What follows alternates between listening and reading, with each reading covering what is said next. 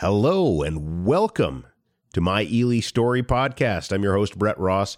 Back after a long hiatus, we have some great new episodes coming your way in 2023. Some amazing guests will be joining us to tell their story about their life and adventures in the Ely area. And our very first guest is the one and only Lacey Squire. Lacey is involved in so many things here in the Ely area, including the Ely Folk School and the brand new forthcoming What's Up Ely podcast. Lacey will be the host and we'll be talking about all things Ely, what's coming up, what's happened, what's what's going what's going down in the Ely area. Lacey will share that with you on the new What's Up Ely podcast. It's coming your way in January. She'll give us a little preview of that and tell her story in this episode. And of course, you can find all of the My Ely Story podcast wherever you get your podcast. Don't forget to like and subscribe and leave a good review and tell all your friends about it. And stay tuned for lots more episodes of My Ely Story and the brand new What's Up Ely podcast. Don't forget to follow us on the social media. Visit Ely MN on Facebook and Instagram and on the web, and you can contact us through there. Share your thoughts, share your ideas if you've got some suggestions for topics or guests on the show.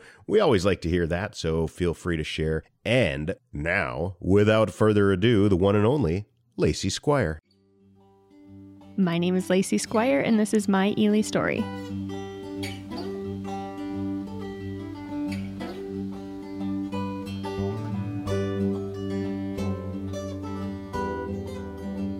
Hello, Lacey. Hello, Brett. How are you?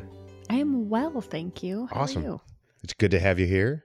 We are recording on, I think, probably the coldest day we've had so far this winter. Absolutely. It's what Facebook is telling me, at least, because everybody and their mother is posting about the temperatures. Everybody's got the temperature reading from their dashboard, and it's kind of bragging rights. Oh, yeah. like when you live in northern Minnesota, it's bragging rights when it gets below 20. We 20 want the below. world to know that it's negative 24 degrees and we're still doing what we do. We're suffering, but we persevere. we have Sisu. That's right. Yes. So, uh, thanks for being a part of this. It's been a while since um, we've had a new podcast here, but we want to take this opportunity to introduce people to you because you're a very dynamic person. You do a lot here in in the Ely community, and you're going to be working on a brand new podcast that's going to debut in the new year. Yes, I am going to be hosting the What's Up Ely podcast. I'm very excited to be a part of that venture. I think it's going to be a lot of fun. I think you're going to do a great job with it. And we'll talk a little bit about that, kind of get into some details about what that podcast is going to uh, going to sound like and and your plans for it. But before we get to that, let's talk about you. What's your what's your story? Where do you where do you come from? Who who raised you? Who who helped create this person that sits before me? My goodness, Brett. Thank you for asking. It would be a, my pleasure to tell you. Um, well, my story begins in Hutchinson, Minnesota. I'm very fond of my hometown of Hutchinson. I was raised by Kim and Duane Squire, and I have siblings and really enjoyed that small town upbringing. If you're not familiar with Hutchinson, the most people are, quite frankly. Yep. It's a smallish town in south central Minnesota. And my dad worked at the 3M manufacturing plant there for 42 years. Wow. And I got to go through the public school education system there in Hutch. And then from high school, I went on to college and I attended Gustavus Adolphus College, Mhm. which was very near my hometown. So I stayed within, I mean, I think it's only an hour away. Yeah. And that's where my family heritage is in that region as well. So my mom's side was based in Le Sueur and Le Center and that Mhm. part of the the state. And my dad's mom, my grandma Opal, was living in Gaylord, Minnesota when she passed away. And so I stayed pretty close to home. Um, I've always been someone who's been quite, quote unquote, involved, which I'll definitely talk more about as we go on. Um, but in high school, I was in the student council. I liked being a part of the event planning conversations as it relates to things like homecoming and prom and Valentine's Day, you know, Hershey's kisses and hugs that we would sell as a fundraiser for whatever else was going on at school. And that part of me definitely thrived in college as well. So when I was a college student, I studied communication studies, like interpersonal communication, rhetoric, persuasion, and Spanish. And I was also very, quote unquote, involved in college. Yeah. I was a part of several student organizations. Kind of joke about myself that I went to the involvement fair as a first year student and signed up for like 17 organizations. Everything. Just join everything. everything. I was so excited. um, which of course is totally unsustainable. But ultimately, you know, I, I was in the campus activities board, which was the major event planning organization for the college and um, other organizations, so on and so forth. So, yes, that trend of involvement has been with me um, my whole life. And that led me to go to graduate school in the field of higher education and student affairs. Okay. Are you familiar with student affairs, student activities, or I- mean, I've been a part of student activities Yeah. back in my college days, but I'm not sure what uh, what that means from uh, a higher education standpoint. Yeah, well, I didn't either, right? So I was, all I knew was I, I wanted to go to college because I loved learning. I wanted to have a kind of quintessential college experience. I got super involved, and really early in my time as a college student, I befriended an administrator who became my mentor, Andrea Junso. And so she was the advisor to the student activities or campus activities board. And at one point, she's like, You know, you can do this for a job, right? Like, you could have a job like mine. Yeah. And it was a total revelation. And that was early in my sophomore year. And from then on, I never looked back. It was like, great, I want to go to a program like she went to. I want to have a job like she has. I want to keep doing this kind of work. Um, and I did. I went straight from college onto graduate school. I went to Bowling Green State University for their college student personnel program. And the field of higher education and student affairs it's really interdisciplinary because you're learning about young adult psychosocial development. Okay. You're learning about, you know, theories of education and epistemological development. How do people learn? Yeah. Um, and you're learning about kind of like equity, diversity, and inclusion. Okay. How do we get the benefits of higher education to more people? Right. How do we make it more inclusive? How do we make it more accessible? Um, so that's what I studied in graduate school.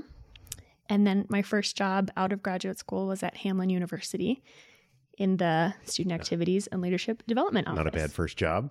It was it was great to go to the first um, student meeting with the groups of people I was going to be supervising and say, there is nowhere else I'd rather be That's great. you know, I got my dream job in my dream city back in Minnesota.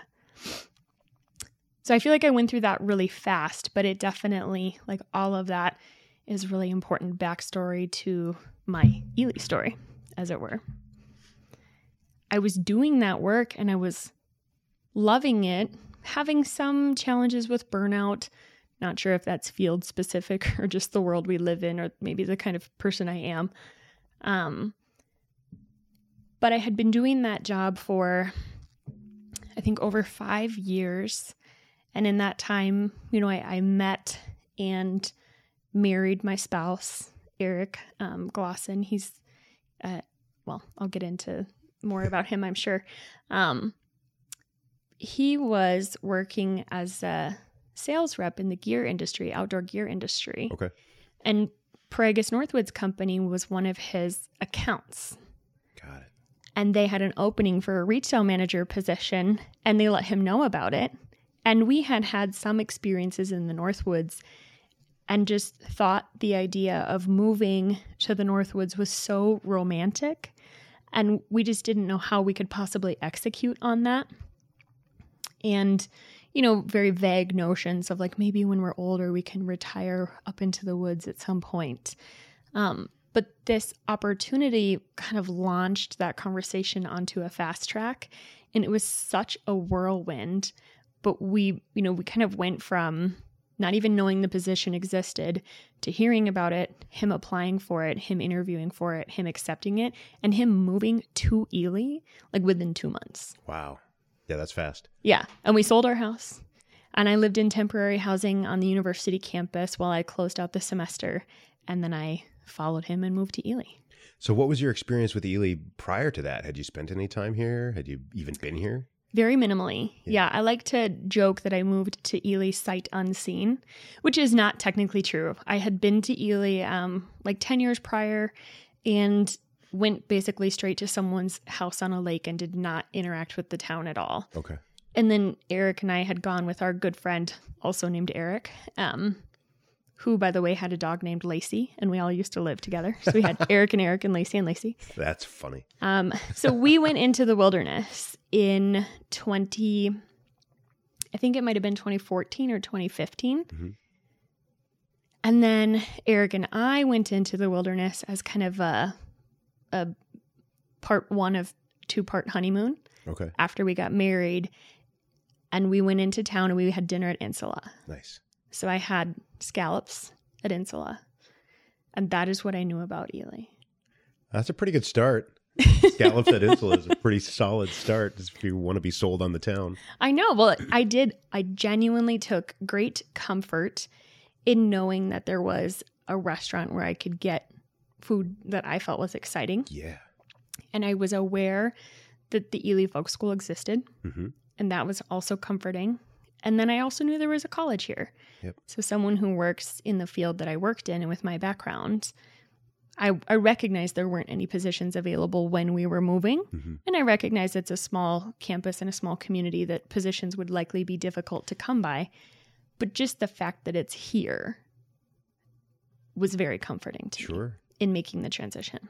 And so you were willing to just kind of piece together whatever you had to to to make a living here. Absolutely. And it was really exciting because I mentioned that p- feeling of burnout. hmm I really wanted a change.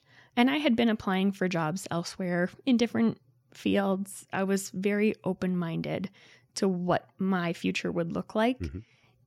And I had this growing sense of awareness that I might be interested in moving back to a small town, right? Those Hutchinson roots are really deep inside of me. Sure.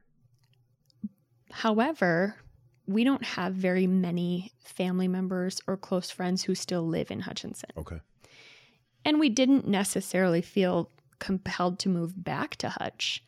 But I just had this sense of like, gosh, when I lived, when I was a high school student in Hutchinson, I worked at the grocery store and I just, I knew my peers very well, many of them, not all of them, of course, but I knew my, my classmates and I knew their siblings and I knew their moms. And in a lot of cases, I knew their grandmas. And that was really precious, very valuable, very fun. hmm And I didn't have that where we were living in the city. Um, I had a really close connection to my colleagues at the university, but it's not a it's not a community that my spouse Eric and I shared. hmm It was a community that was just mine. Yep. And so he and I, just through the nature of our, our work and maybe where we were living, we just didn't have a community that we shared where we lived in the city. I loved our neighborhood. It was a wonderful neighborhood, but we just didn't know people in it. That's a really challenging thing about living in a more urban area like that is you there's such a uh, kind of a feeling of anonymity where you don't know people, you don't know your neighbors and it can be I imagine really hard to find that that community of yours that you, you know people that you share similar interests with outside of your job basically. Right. And my job was the kind of job where there were a lot of night and weekend commitments. Mhm. So it it became, you know, I'm I'm very aware that I think we could have created or found the community that we're talking that you and I are talking about Mhm. in St. Paul, but we had barriers to actually going out and doing it. Yeah. And so when the opportunity to move to Ely struck, it felt like the stars aligned. And I was really happy just to flow. That's great. Yeah. And I got to spend a couple months on a self made sabbatical. That's pretty nice. It was one of the greatest gifts I've ever been given. I bet. I bet. There's so much value in that in being able to sort of slow down and and appreciate sort of having extra bandwidth Mhm. to you know focus on your own well-being and and just pursuing whatever interests you want to pursue having that that freedom Yeah. I had really specific goals. So, as an employee at the university, I had the benefit of being able to take classes Mhm. for free. It's, you know, a major benefit That's to great. working in the field of higher education. kidding And so I was in the creative writing program working toward a Master of Fine Arts in creative writing. And my goals when I moved to Ely were to read, write, and cook. nice And I've subbed out read for learn, you Mhm. know, because I've become so invested in podcast based learning yeah um, which isn't technically reading. I really enjoy watching, you know, educational TV and documentaries, and so, um, it, you know, read with an asterisk. mm-hmm. Well it is yeah like you said with with podcasting and and audiobooks now and and just youtube and and the internet there's so much opportunity to learn in in your own space in your own time and anything that you want to learn. Hmm it's out there. It's, Mhm. there's it's so accessible now. And something that I didn't know about the Ely area when I moved here, but something that's become abundantly clear to me now, is that this really is a community of learners. hmm And I observe it is a lot of people who are learning with an orientation toward self sufficiency, yep which is another layer that I love. yeah But so often I will meet someone and they will identify themselves as a lifelong learner.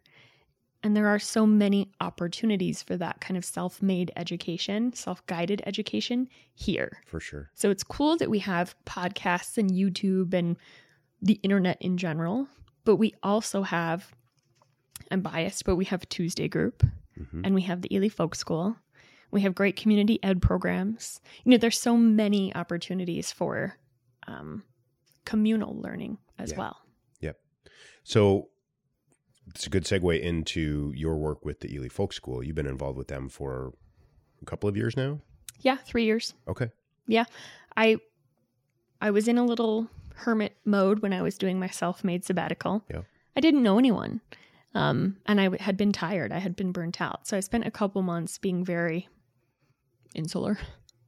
Um, and then when I did sort of emerge, I took an Ely Folk School class. nice I took the Cornish pasty class oh with Mary Louise Eisenhower. excellent And I had always been interested in food ever since a child, even. Like in fifth grade, I would have told you my favorite TV show was Emeril Live. Nice. That's fantastic. Yeah. um, and I'd been wanting to cook more for years, but living in the city and being a quote unquote, you know, self identified busy person, hmm I just, there was always so many good, tasty meals just around the corner Right. that I never really got as into cooking as I wanted to. And taking that class from Mary Louise gave me a ton of confidence in pastry making, just pie crust. Okay. And then it gave me the confidence to do more on my own. And then eventually, a few months later, I, my mom and my sister were visiting, and we went and we took the Slovenian Potica class Ooh, nice. with Mary Louise. Yep. So, if listeners aren't aware, Slovenian honey walnut potica is a very well loved um, Slovenian delicacy that now has just. I recently taught a potica class, and one of the students was like, I don't even think of it as Slovenian. Like, this is just an Ely thing. Keneally thing. Yeah. Yeah. Sure feels like it. Yeah. Right. That's great. So, I, I did that. I had a really positive experience. I got a part time job working at Insula Mhm. restaurant. Yep. As a server, which was a phenomenal way to get to know the community, Yeah. to serve people lunch and dinner and talk about food and talk about beverages and have a little bit of chit chat. Um, that was a really fulfilling experience. But I had some like professional skills that I wasn't using. Right. And so I joined the Ely Folk School board as a way to scratch that itch Yeah. In December of 2019. So, come March of 2020, I was the youngest person on the folk school board um, at the time. I don't think I am anymore, but I was the only person who knew what Zoom was. Oh, wow. And though I would have never, um, not never, at the time, I did not feel confident enough in my cooking skills to teach classes. Okay. But because of the circumstances, we- you know, we couldn't, Mary Louise didn't have the technology to do a Zoom class from her own house. And we didn't know enough about COVID to like suggest that I would go to her house and do video recording. Yeah. You're supposed to stay away from everybody. Right, exactly. And so we had uh, a friend staying with us at the time who like just got caught kind of in COVID closures at our house. Sure. And so between he, um, our friend Paul and Eric, they were the camera people using my phone, and I taught a biscuit and gravy making class online through Zoom, just as a gesture to show the Ely Folk School community that we were gonna do what we could to be resilient through the challenges Yep. and continue to serve the community. And we had like 85 people sign up. That's so great. Yeah, and it's just kind of gone from there. Like I'm now the resident Ely Folk School cooking instructor.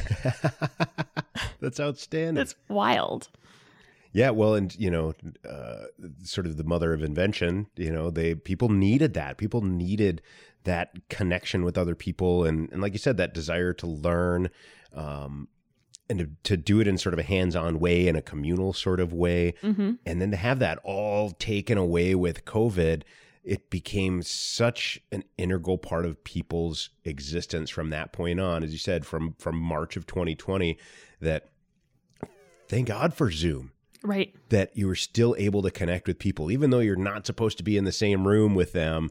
You can feel like you are. You can see their face. You can see their smile. You can see their reactions. And what a great opportunity to to really share something with the community. Yeah, it was it was incredibly encouraging. And I mentioned, you know, I think I would have had this internal dialogue around, you know, I'm I'm not expert enough to be teaching a class, or I'm not, you know, I don't have the authority to be teaching a class. And it really the experience of doing a few classes via Zoom taught me in the lesson, you know, the word folk is like of the people. Mm-hmm. we're not you know you don't have to have a culinary arts degree to teach a cooking class at the Ely Folk School. Right. I am just a person who's done a little bit of learning on my own and I can share with you what I've learned and we can learn together. Yeah. You know, it's and it's biscuits and gravy. It's just like rustic Yeah. and tasty and Yeah. satisfying. Yep. And then I did a, a lemon custard pie was the next one. And yeah, and then from there it just went and went and went. That's so cool. Mm-hmm. Well, you know, I got the opportunity uh, back in November to. Uh, I was asked to be a part of the the chef's challenge, and my first thought was, I'm not a chef. Like, I would never call myself a chef, but I love food. I love spending time in the kitchen, learning how to cook new things, and learning new recipes, creating new things, and uh, I was just super excited at the challenge and I ended up getting sick the day of so I wasn't able to do it but I still I still made the food I still made my my northern coconut curry stew and I just ate it myself for the whole week I made it way spicier than I was going to and just ate it myself but um, to have had that opportunity to be asked to be a part of something like that and not again like I'm not a chef hmm but I feel like I'm pretty capable in the kitchen and I Mhm. would feel comfortable creating something and, and serving it to people and letting them try it.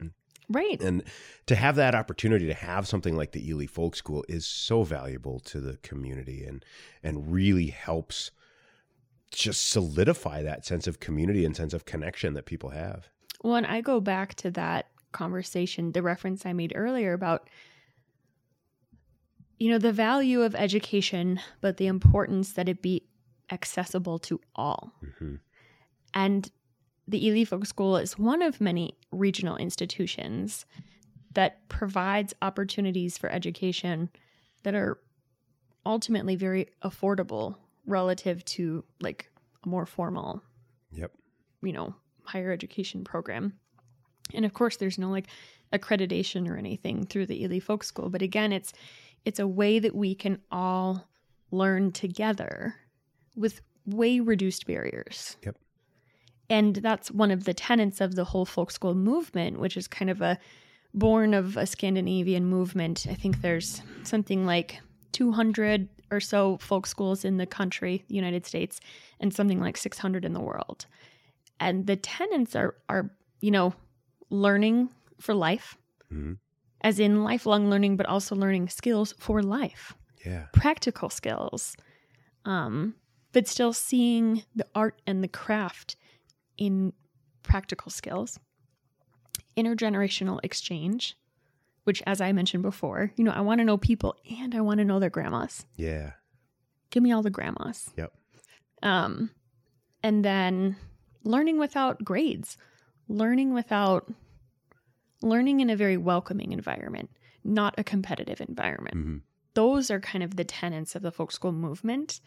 And so my own deep investment in education and my own desire to affect change in education being more accessible, those things merge to make the folk school a really important part of my Ely experience. That's outstanding. And it feels like with your involvement with it, it's been able to grow to a degree that it's now it is a, a real staple in the community. I know I've been aware of the um, the North House Folk School in Grand Marais for many years, and I've taken some classes there, and I've had friends that have taught classes there, and it's always seemed it's just it's such a special place. They, Mhm. you know, of course, they're on Lake Superior. They've got that special place right on the lake, but just that that accessibility of being able to learn these skills um, from community members is huge, and Mhm. so it's been really fun to uh, see some of the people people that people that I've known for years that all of a sudden are like, I'm going to teach people how to do brain tanning or how to make a birch bark canoe, and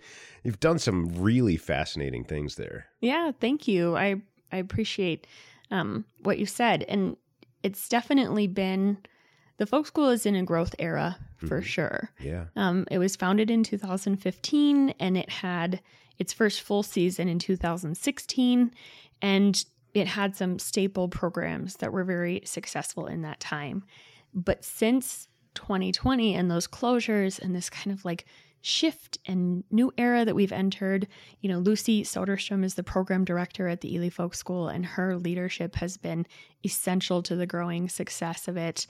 Alexia Springer was in a marketing role and now she's a program coordinator helping like put classes together find instructors and and um, just develop what the folk school offers Mhm. and together with the board members um, i'm on the board Mhm. so I'm, I'm not a staff member but i teach and i'm on the board okay, so the board and the staff together really made a strategic pivot towards offering some events services and programs for free yeah, to really put out there to the community what we're about and what we offer. But it's a really small organization and the budget is tight. yeah, And so it's it was very risky it felt. There was a lot of debate that went into like can we literally afford to put volunteer and staff t- staff time towards something that not only isn't going to necessarily make the organization any money but might cost it money, right? yeah, yeah. um, and that has been very positive. You know, it felt scary, Yeah. but we started with something like we did the spring bonfire hmm in 2021, and the timing just worked out great. So we this the scheduling convention is the first Wednesday or the Wednesday prior to fishing opener in Mhm. May. We go down to Semers Park Beach, hidden Ely treasure. Yeah. Well, it's not hidden; it's like right there. Why don't more people go to Semers But it is a Park Beach? treasure for sure. um, Ely Treasure. We have a big bonfire and just we got, you know, Ely Liquor donated beer and wine and Zups donated ingredients and we made wild rice hand pies, nice. kind of a, a variation of the pasty. And just to say, like, here we are, we're trying, we're doing stuff, let's come together. And it just so happened to be that like COVID regulations were easing up. Hmm the vaccine had months of distribution and it was like one of the first most beautiful days of spring. Yeah, i remember i had we had over 150 people at that event. It's great. live music. You, there were boats on the water you know canoes on the water. Dogs running around. Don't tell anyone i said that. Um snacks beer wine kids on the playground. Like it was so glorious. I i went back the next day and sat on a bench and just cried Wow. you know, and it felt like a milestone for me personally because Mhm. I was a part of the team that made that happen. It was 2021, May. I had been in Ely for a year and a half. And it was kind of one of the first times I went to an event where I was like, you know, oh, hey, Brett. Hey, Steve. You know, hey, Rick. Hey, Lucy. Hey, Becca. Like I knew people. You found your community. Yeah. Yeah. That's outstanding. Yeah. That's great. And then, and then to have it sort of be like a big coming out party for the whole Ely community after having lived under COVID, under the COVID restrictions and the Right. social distancing for so long, and then coming to terms with like we can actually get together and hang out. That's amazing. It feels so good. Right. And it was, you know, it's to our benefit that it was an outdoor event. Yep. Um, but it just the weather was nice, the sun was shining, and it was the first time I'd been in a space where there were 150 people together Yeah. since, you know, since whenever the last time I did that before March 2020 was. Yeah. Yeah, and it's it's amazing how you forget what that experience is like Mhm. to have all these other people around you and to see other people's faces and to see maskless faces. Yeah. You know, see people smiling back at you is pretty incredible. It's powerful. Well, and one, you know, fun fact about my professional background is the work at the university and, and doing student leadership and development. I am a certified, you know, Gallup certified strengths coach for Okay. the Strengths Finder assessment. hmm And I'm a, an administrator for the Myers Briggs type indicator. Oh, no kidding. So, you know, the, the, the assessment that does the are you introverted or extrovert? Do you test, yeah. prefer introversion or do you prefer extroversion type Yep. thing?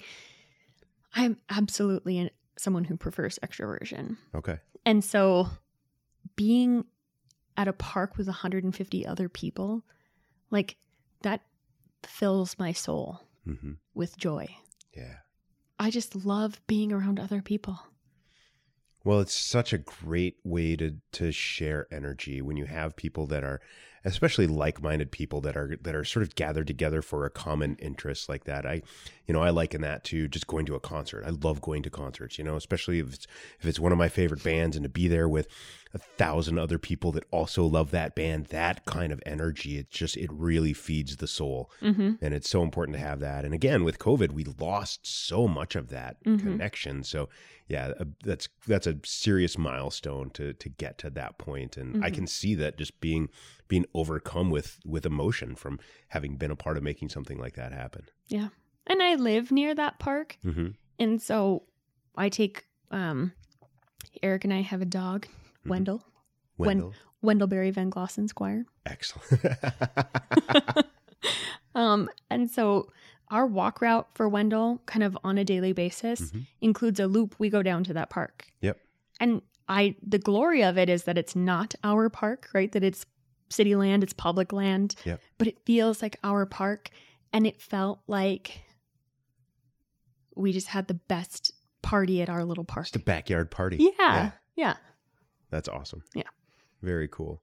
Well, and congratulations on that. I mean, it's really been it's been exciting to watch the folk school develop and and I know you've really been integral in in in helping that develop. Talk about some of the other things that they've been involved with. I know there's been some pretty big milestones. I know the um the uh, Ojibwe naming map.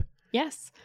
Yes. Well, the Ojibwe Lake name map was the product. It's been a, it's been a long journey, but Paul Schurke is a founding board member of the Ely Folk School and the, you know, owner of Wintergreen Dog Sled Lodge and, you know, Arctic explorer extraordinaire Mm-hmm. he had spearheaded including this Ojibwe lake name map in an IRRB grant application Mm-hmm. that Betty Firth, our program coordinator at the time, um, submitted. And we, the folk school, did receive the funding to do the Ojibwe lake name map through the IRRB. And I don't, I don't know that I can speak to the details as well as other people could, particularly Paul, but he had access to some like newly researched, resurfaced resource that had information about a lot of these like Anishinaabe language lake names Mhm. on that sort of west end of the Boundary Waters. And that project was something he was spearheading for a really long time and being really strong and persistent about making progress with. In the time that Paul was working on it, we actually were able to bring Rick Anderson Mhm. onto the Ely Folk School board. And so Rick is a member of the Bois Forte Band of Ojibwe, and he is formerly the CEO of Fortune Bay Casino. And so his personal network, you know, combined with Paul's like initial dream and the IRRB funds, ultimately, you know, created the final product in collaboration with some very specific people at Bois Forte, Mhm. though I'm not confident on the names. Um, Louise is the someone is the the map maker, Okay. but I can't think of her last name right now. Um, it's a really cool map that has not only the Ojibwe lake names, but then a sort of translation of what those lake names were. Wow. And so, just a very fun resource and a really grounding piece of art that reminds people of the deep origins of the region. Yeah. The people that were here first. Yeah. Well, maybe not first technically, but Well, like right. certainly much longer than us. Sure, sure. Yeah. Yeah. So is that map available somewhere? Is that something that can be purchased at the Yes, folk it school? is. Yeah. You can purchase it. Um, you can order one online. You can pick it up at the folk school, or you can have it shipped. Okay. Um, and so right now they're exclusively available through the Ely Folk School, but I believe coming here shortly, maybe just at the turn of the year, they'll also be for sale at the Bois Forte um, Cultural and Heritage Center. Sure. Yep. That's awesome. What a great project. Yeah, so that that has been a really cool project. Um, and we also, you know, the the spring bonfire that we were talking about previously has now become a biannual thing. Mhm. We do a spring bonfire and a winter bonfire. And at the winter bonfire, Wintergreen Dog Sled Lodge brings two teams of dogs, Nice. and folks who attend can get a free dog sled ride around the islands That's at awesome. Semers Park Beach. So Yep. that's a really fun aspect to that event. What else has been going on? We have done, you know, historically, um, birch bark canoe builds Mhm. through our master builder Erik Simula, hmm and the folk school has teamed up with the Northern Lakes Arts Association to host monthly makers markets. Right. So the folk school simultaneously has grown its own mercantile to include products made by Ely Folk School instructors and as well as products relevant to Ely Folk School classes. Okay. So for example, I don't have anything for sale at the Ely Folk School mercantile, but I teach pie making, pizza making, and the Cornish pasty making. And so we have um, Dutch dough whisks and dough scrapers Okay. because I'm really loyal to those tools. And I'm like, y'all, you can't make potica without a dough scraper. Okay. I cannot make potica without a dough scraper. Um, so, anyways, that's the Ely Folk School Mercantile. But then once a month, they've been doing these markets where people come in, there's live music, there's snacks, and you can like meet and interact with the maker who has a booth specifically set up um, with items that aren't necessarily in the mercantile all the time. Okay. That's great. Yeah. So, just a few of the new kind of changes and initiatives at the folk school.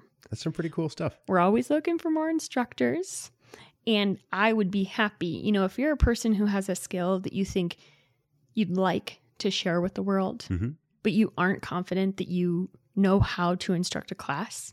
Oh my goodness, let's talk about it. Because that's a journey I've already been on. Awesome. Yeah. So if someone's interested in doing that, what's the best way to to reach out? I would say the first point of contact could just be to email info at elyfolkschool.org. Okay. um, check out the website elyfolkschool.org but yeah an, an email to that general account will get to the right person and then we can have conversation Nice. Well, I look forward to seeing what continues to develop there. It's been pretty fascinating to watch it so far. well and you mentioned the the you know top chef event type thing that that happened really organically too but as a as a incentive for the give to the max day last year and then again this year we hosted picked like local foodies hmm had them make a dish and turned it into a competition Yeah. So you were meant to be there. You couldn't be. So sorry. Um, but then me, um, Alvin Gozier, and Logan Rund each made a dish featuring squash of some kind, and then each made a cocktail. And then people who donated to a certain threshold at Give to the Max Day got to attend this quote unquote exclusive event Yeah. and sample all the beverages, sample all the food, and then vote on a winner. And it's just so fun. Such a fun idea. yeah. Yeah, I was so disappointed not to have been able to be there, Yeah. but um, I I would love to be a part of it in the future. We'll invite you back. Awesome. I'll try to stay healthy for the next one. Please do. Yeah. Cool. And so, yeah, you seem to have a lot of irons in the fire here in Ely. You're also uh, part of Boundary Waters Connect. That is true. Let me tell you about it. Please do. Boundary Waters Connect is the economic and community development program of Northeastern Minnesotans for Wilderness. I manage Boundary Waters Connect, and it's a program that's only about a year old. Mhm. Mostly, what, well, some tangibles of what Boundary Waters Connect is up to. I host and coordinate a weekly educational forum called Tuesday Group. Mhm. So we get together weekly at the Grand Ely Lodge. Order lunch if you want. You don't have to if you don't want to. So if you don't order lunch, it's totally free to attend. And we hear from some regional leader, some regionally relevant person on some topic. Mhm. So just yesterday, I had a really fun Zoom call with Kenny Blumenfeld, the Minnesota DNR senior climatologist. Oh, And he is booked to be a Tuesday group speaker Awesome. this May okay. and he's going to come and just teach us about the climate in Minnesota and and what he's observed. Something that came up last year, we had multiple Tuesday group attendees have occasion to observe that wind speed seems to be increasing. Mhm. And I found someone in the Tuesday group audience shared an article with me about wind speed increasing written by Kenny Blumenfeld. Okay. So I reach out to him. He's like, "Cool, I'd love to come to Ely and talk to you about Great. Minnesota climate. Awesome. So that's an example of a Tuesday group program. So that's something Boundary Waters Connect hosts um, to fulfill our, our value of, of education and local leadership and stuff like that. Um, I also collaborate with Northern Grounds to help kind of facilitate and sustain Society Hall workspace. So we know that access to internet, reliable access to internet, you know, Monday through Friday from open until close at Northern Grounds Coffee Shop, that is a way for us to ensure that people could work remotely. Yeah. You know, in town, we have really reliable internet. Mhm. But if you're someone who lives in one of the four townships surrounding Ely proper, you might not have reliable enough internet to work remotely. It can be sketchy to say the least. And so, Society Hall Workspace is a collaboration um, that's really valuable to Boundary Waters Connect because we we view that as a way to respond to someone who might be interested in relocating to the Ely area, Mhm. and they're able to do it because they can work remotely. Yeah. But what if they get a house on Garden Lake and it the internet's not strong enough? Which is exactly the case for one of our annual membership owners or holders, right? So he works remotely. He has the ability to work remotely, but his internet at home is just not reliable enough. And while the Ely Public Library is a great resource for that circumstance, it's nice to have a place that you know you can go to. Again, Monday through Friday from open until 5 p.m. And then we've also found that a lot of people who are using Society Hall Workspace are actually tourists and visitors. And they're folks who are saying, yeah, by having access to this, I've been able to extend my trip by one or two days Oh, that's great. And stay in the area, get a little bit of work done, take one less vacation day, and still have an Ely experience Yeah. have a wilderness experience. So that's really cool. And then I host and coordinate a series of programs I call Hello Neighbor programs and services. So, one approach to economic development in the rural space is new resident recruitment. Sure.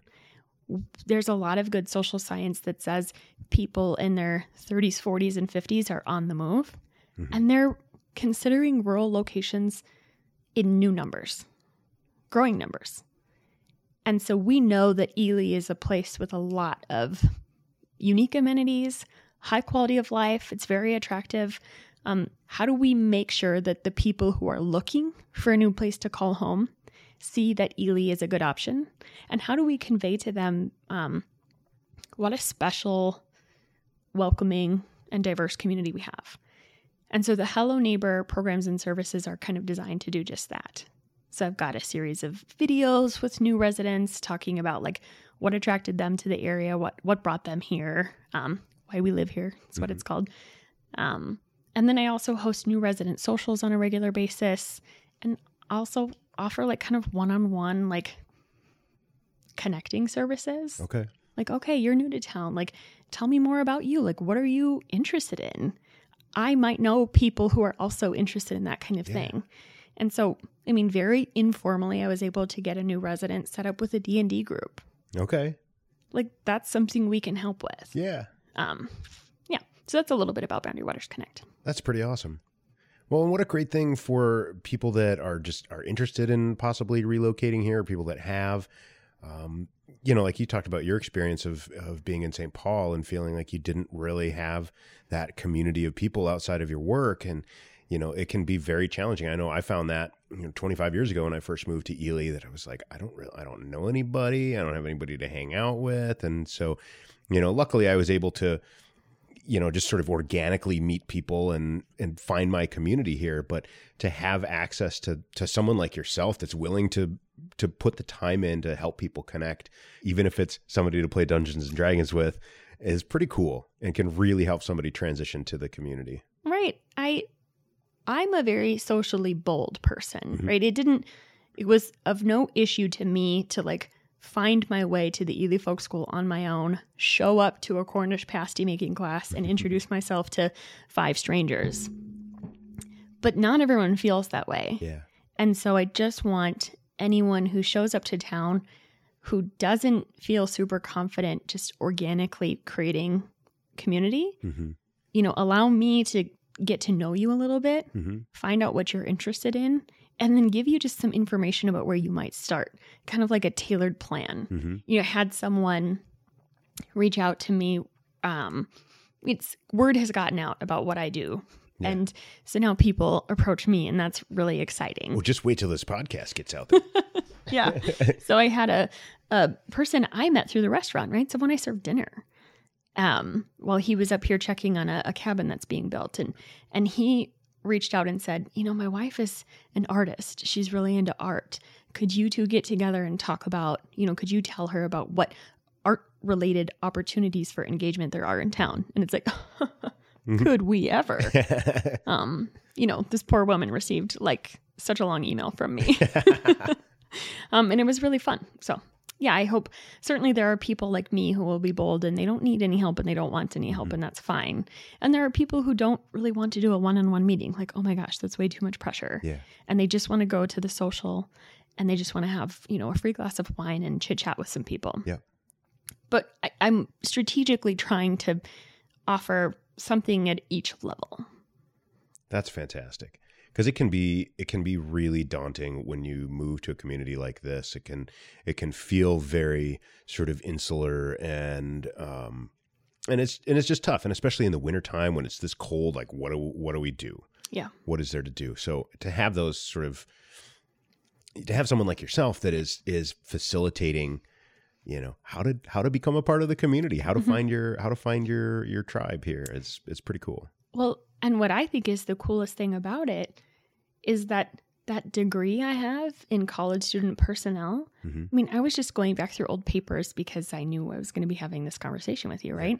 I one of my capstone papers that I had to write for my degree in that field was about like the impact of college. Mhm. And I wrote about the importance of quote unquote involvement yeah and what it does for you. And there is, again, some really cool research. And this is in the context of a college and a university, but I would argue you could scale it to a town or any community. Being involved increases your feeling of belonging, hmm it increases your knowledge of the community, it increases your, I don't know, level of perception of who is in your community. It actually leads to benefits related to your psychosocial development, yeah which means your understanding of self. hmm Um, let's see. Oh, it increase. There's a increase in political engagement, which I would say, like for us, you know, like in like knowing your city council members, engaging with your city council members, knowing what commissions exist in town, participating in those commissions, maybe.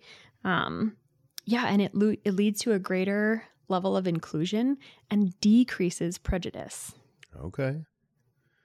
which which makes a lot of sense. You know, the more you and I've I've believed this, especially in the you know the kind of the current political climate in our country right now. People tend to be divided into one team or the other, and I feel so much less of that when I know someone, when I just get to know them on a personal level and I, I know their spouse and I know their kids. And it makes it much harder for me to just say, well, you support so and so, so we're not going to be friends. And when I see the, I see the sign in your yard and I'm not going to talk to you.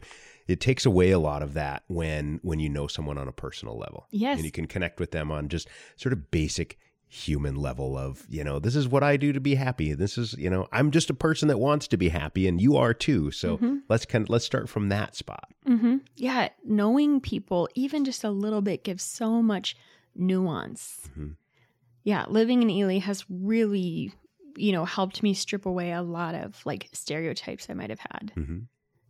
about anyone or anything yeah you know there's so many layers that people have and um no one really fits cleanly into any one box or camp or side. Yeah. I've honestly enjoyed that over my time here in Ely of meeting people who assume I'm a certain way because of, you know, the the family that I married into when I was here or because of the job that I do and things like that and I love to sort of turn that stereotype they have for me. I love to turn it on its head and be like, actually, we can agree on a lot of things. Right and it's it's fun and it really does increase that and it, it increases a uh, you know like you said your understanding of yourself because your understanding of yourself is really in relation to other people in your community and so it helps you understand that and it helps you just have i think more of a sense of humanity and, and empathy for other people in general. Right i agree and i've conversely had a lot of fun getting to know and having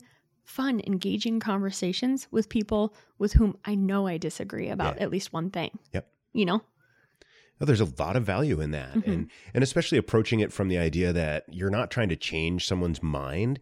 You're just trying to uh, have a, a better understanding. Mm-hmm. You know, and and the better understanding you have of the of the people in your community and the people that that you interact with on a regular basis again it, it increases that empathy it increases your sense of humanity and and makes for a stronger community. Yeah. So one thing i am doing in, on behalf of boundary waters connect um, i'm hosting a, a, reading and discussion group okay. called long form. Hmm. you know kind of actually taking a step away from short form messaging you know, more than 160 character characters or whatever. Yep, yep. Um, so it's it's not a traditional book club because we're not reading one book. We're reading chapters and excerpts from many books. Okay. But over the course of seven meetings, we're going to really take a critical deep dive into what what is community? How do you cultivate a sense of belonging for yourself? How do you help someone else cultivate a sense of belonging in the community that you're already established in?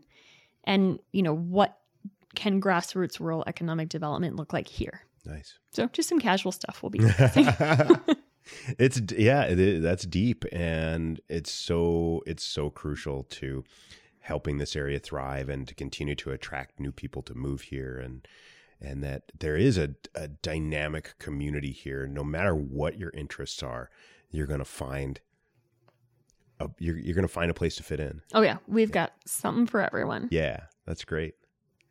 So, let's talk the new podcast, the new What's Up Ely podcast. I'm excited for this. Thank you. Me too. And I think everything we've said up to this point in the conversation is actually a great funnel into the What's Up Ely podcast. Mm-hmm. Because the What's Up Ely podcast, it's going to be something that airs twice a month, mm-hmm. kind of roughly every two weeks or so. Um, just an exploration of literally what's up in Ely mm-hmm. in the next couple of weeks. What's going on? And it's meant to be a tool that is useful for locals and residents, as well as visitors, tourists, mm-hmm. guests. So we want people who are just passing through to get a kind of slice of life in Ely. And we want people who are here for the long haul to really have one more resource to help them get engaged around town. Yeah. And so I'm hoping, you know, each week we'll be able to feature conversations with guests who might be involved in a particularly exciting or, you know, upcoming event. Mm-hmm. And then just generally go through a list of some things we know are coming down the pike in terms of what you could do while you're in town. And that might be the upcoming Winter Festival. We're going to talk to Shauna Vega, who's been involved with the Ely Winter Festival for a while. Um, but it might also just be learning about like different trails in town or places to go if you have a bicycle or things you might want to consider if you're into cross country skiing. So I'm just hoping it can be a resource again for locals and visitors alike.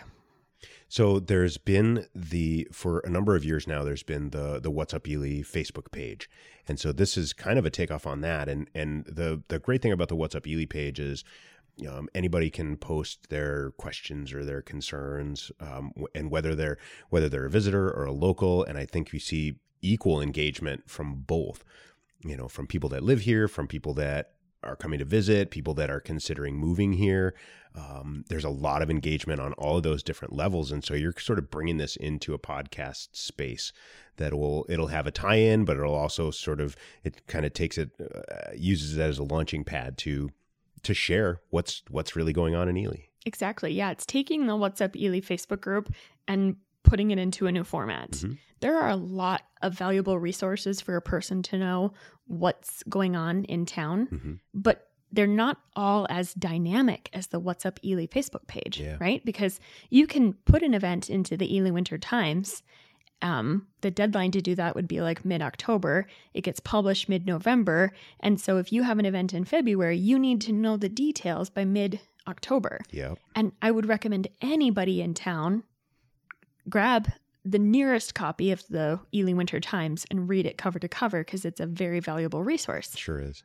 But, Brett, if you tried to host an event next week, it's, it's not in there. It's too late. It's too late. yep. And so the What's Up Ely Facebook page is great for that. Like, hey, y'all, like, new event, or oh my gosh, I just saw, is it Molly Johnson? Just made like a hundred cookies and they're, anyone can go grab them at JNO oh, Hardware. It's cookie day for it's Molly. cookie day. so that kind of thing, you know, doesn't necessarily get put into the Ely Winter Times. It mm-hmm. doesn't necessarily get submitted to the Ely.org event calendar. Yep. It doesn't necessarily have a poster around town, but you're going to want to know what's happening. Yep. And so we're hoping that the tie in between the What's Up Ely Facebook group and the podcast can be useful. And then we also just, I mean, what a treasure. Do you remember, Brett, when someone asked in the What's Up Ely Facebook group, what, if any, new business oh. do folks think should come to town? Oh, I recall. that was a good time. It was entertaining for and sure. So one thing comments I'm, were phenomenal. Right. One thing I'm excited about with the podcast is the opportunity to have a segment where it's like, and what's the most dramatic thing that went yep. down on the Facebook page yep. since we last talked? Because what, there were like 400 comments? So many. And then it turned into like a fight about whether or not there should be a water park in town. I love that. Like, what? It's not what I would have thought was going to come out of that. No and it's it's it's so funny because I think this so often happens with social media. It's almost inevitable that the comment sections are are going to have a fight somewhere in there. I think Twitter is probably the most guilty of that, but it definitely happens on Facebook. There's certain that was one of those posts where I saw the first couple of comments on there and I'm like, "All right, fire up some popcorn. This is going to be entertaining." right. I just yeah, that's one way to lose an hour, right? Yeah. yeah. And so if you are intrigued by What's Up Ely Facebook group, um, but you don't have time to sift through it, I've already got a, a friend who said, you know, I don't know if I want to be a guest on the What's Up Ely podcast, but I can definitely be like an informant on like what's going down on the Facebook page. And it's like, yeah. amazing. Thank you. Yep. Yep. And it is as great a resource it is, there's a lot of people that aren't on Facebook and mm-hmm. that would really appreciate the opportunity to have that kind of information and that sort of a resource in a different format that's a little more accessible. Yep. And you can't look at Facebook while you're driving. Right. But yep. you can listen to a you podcast. listen to a podcast while you're riding your mountain bike or yeah. on the snowmobile or whatever it is. Yep. And I so I'm very excited about it, but I also it's a new concept. It's a new thing. I've I've not done a podcast before mm-hmm. outside mm-hmm. of when my, you know, Spanish professor made me record some audio of me speaking Spanish like back in 2008. Ah, so um know. yes, yes. I have lost all my Spanish skills. Oh no. Because I have a pet hobby of trying to learn Portuguese. So instead of oh, bueno, we'd say que bom. Que bom. Cubone. Ah, Yes. Um, so podcasting is new for me.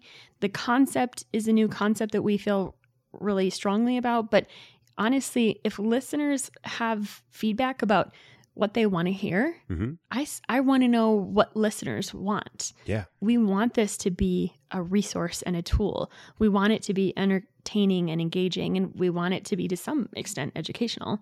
Um, and we just know that Ely is such a special place. And the whole region, you know, the Iron Range, Northeast Minnesota, Arrowhead, like there is so much going on here. We just want to try to give y'all a slice of that Yeah. every couple of weeks. Outstanding. Yeah. Well, I'm excited to be a part of it and and to help you get it off the ground. And um, you know, this podcast uh, is is going through a reboot. We're going to see a reboot to the My Ely Story podcast as we get into 2023. We've got some pretty fantastic guests lined up, and of course, you're number one in the in the the, the latest installment. So Keep on. um, so it is, uh, you know, I I love it here. I love northeastern Minnesota. I love Ely in particular, and you know, going through transitions in in my life and my career, things like that. Um, to have now the time and and the kind of the the technical technological aspect of things really covered here. I'm so excited about the possibilities and how these podcasts are going to grow and and expand really what what Ely has to offer and the accessibility to to people that that want to be a part of what goes on here. Yeah. Yeah. Well, and thank you, Brett, for everything you do around the community, for the community, with the community. Um, I'm really excited about season two of the My Ely Story podcast because it was really fun to listen to what I what I would consider season one, right? Yep. Um, you do have an all star cast of characters lined up to interview. Um, And then the list keeps growing. And every time I talk with someone about it or I do an episode with someone, they're like, oh, here's who you have to talk to. yeah. And don't forget this guy and this, you know, and these people won't be around for too much longer. So you got to be sure to talk to them. So the, the list is, is never ending for Mhm. potential guests. So I'm really excited about really uh, getting, digging back into it. And Yeah. I think some really fun things are going to happen. And this community, this has given so much to me over the last 25 years. You know, I've raised two kids here, and um, I've been able to to get involved with you know a lot of volunteer organizations and you know think opportunities that I wouldn't have had. I think living in a, a more suburban or, or urban area.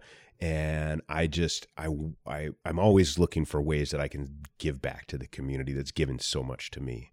So this is a big piece of that. Yeah, well, and it's nice to live in a community where someone's role modeling that, Mhm. right? Because all of the things that I was saying about earlier about involvement and how good it is for the person. Mhm. I attended a an online a webinar um, about the supply and demand of rural leadership, Mm. and your average rural community um, with the average amount of nonprofit organizations that are present. Um, I think in, in the state of Minnesota, needs one in every like nine adults to be on the board of a nonprofit organization or in a government commission role or some sort of leadership role in town to fill every open position on average. Wow. And we know that Ely is not an average town. Yeah. We have far more than the average amount of nonprofit For sure. organizations. And I hope that we can use What's Up Ely podcast to cultivate um, involvement and helping with some of the succession of some of the of, of what we've got going on here. You know, cultivate more engagement and leadership. Mhm. Which I mean, if it doesn't work that way, it doesn't work that way. But I know that there's um, a lot of value, and you're saying there's a lot of value to being involved. And I'm saying thank you for role modeling that for us. Oh well, I mean, it's a pleasure. It just it comes very naturally. Um, again, because this community has done so much for me and so much for my family that it's just I I really want to contribute in any way that I can. And the one thing that I see, you know, having been a part of, you know, just for example, like the Ely Little League program, um, it's so often you see the same people that are volunteering on this board and that board or coaching this, coaching that, and it's the same people. And so I think to give people the awareness that these things are out there, that these opportunities are out there, and then to to sort of model just how rewarding that experience is being a part of that, you'll see more people get involved and decide, well, I want to be on this commission and Mhm. for the city government, or I want to be on this board of directors for this nonprofit. Um, the more we can show that and sort of showcase all these important things, uh, hopefully, will encourage more people to to step up and get involved. hmm Yeah. And I would just remind whoever's listening that simply attending an event counts as involvement, Yeah, for sure. right? Because for every event that goes on, yeah, you need people to help plan it. Yeah, you need donors to help fund it. But you also need people to go. To show up, Sometimes I think people are intimidated by the concept of involvement. And, you know, they hear us talking about, like, oh, so many boards you could join. And they're like, oh, to get me away from all this. sounds like more work. yeah. yeah. And that's totally fine. Even just going to a movie hmm at the Ely Historic State Theater, which is a nonprofit organization It that is. offers movie tickets for $5. Five bucks. Even just going to a movie is being involved in this time. Absolutely. Yep. And it's a gift. Yep. It is. Well, thank you for being a gift to this community. You really, truly are. Thank you. And I'm excited to work with you on this podcast, and I'm excited to see what you continue to accomplish here. I appreciate that. Thank It's you, Brett. been a pleasure. And again, wherever you're listening to this podcast, keep an eye open for the What's Up Ely podcast coming in January. It's more from the My Ely Story podcast. And get involved, get out, get involved, take a class at the Ely Folk School, teach a class at the Ely Folk School. Just just do it. just and- do it. And meet Lacey. meet Lacey and good things are going to happen. Thank you. Thanks so much, Lacey. It's been a pleasure. It has. Be well. Thank you so much for tuning in to this episode of My Ely Story. A big thanks to Lacey Squire. We will definitely be hearing her. Watch for the brand new What's Up Ely podcast coming your way wherever you get your podcasts. And we'll have more My Ely Story episodes coming at you as well. Don't forget to follow us on the socials. Visit ElyMN. You can find us online. Visit ElyMN.org and Facebook and Instagram. Please share your feedback, share your suggestions for guests and topics for future episodes. And don't forget to like and subscribe and share your reviews wherever you get your podcasts. And stay tuned as we bring you more of my Ely story. Wishing you a wonderful start to 2023. I will talk with you soon.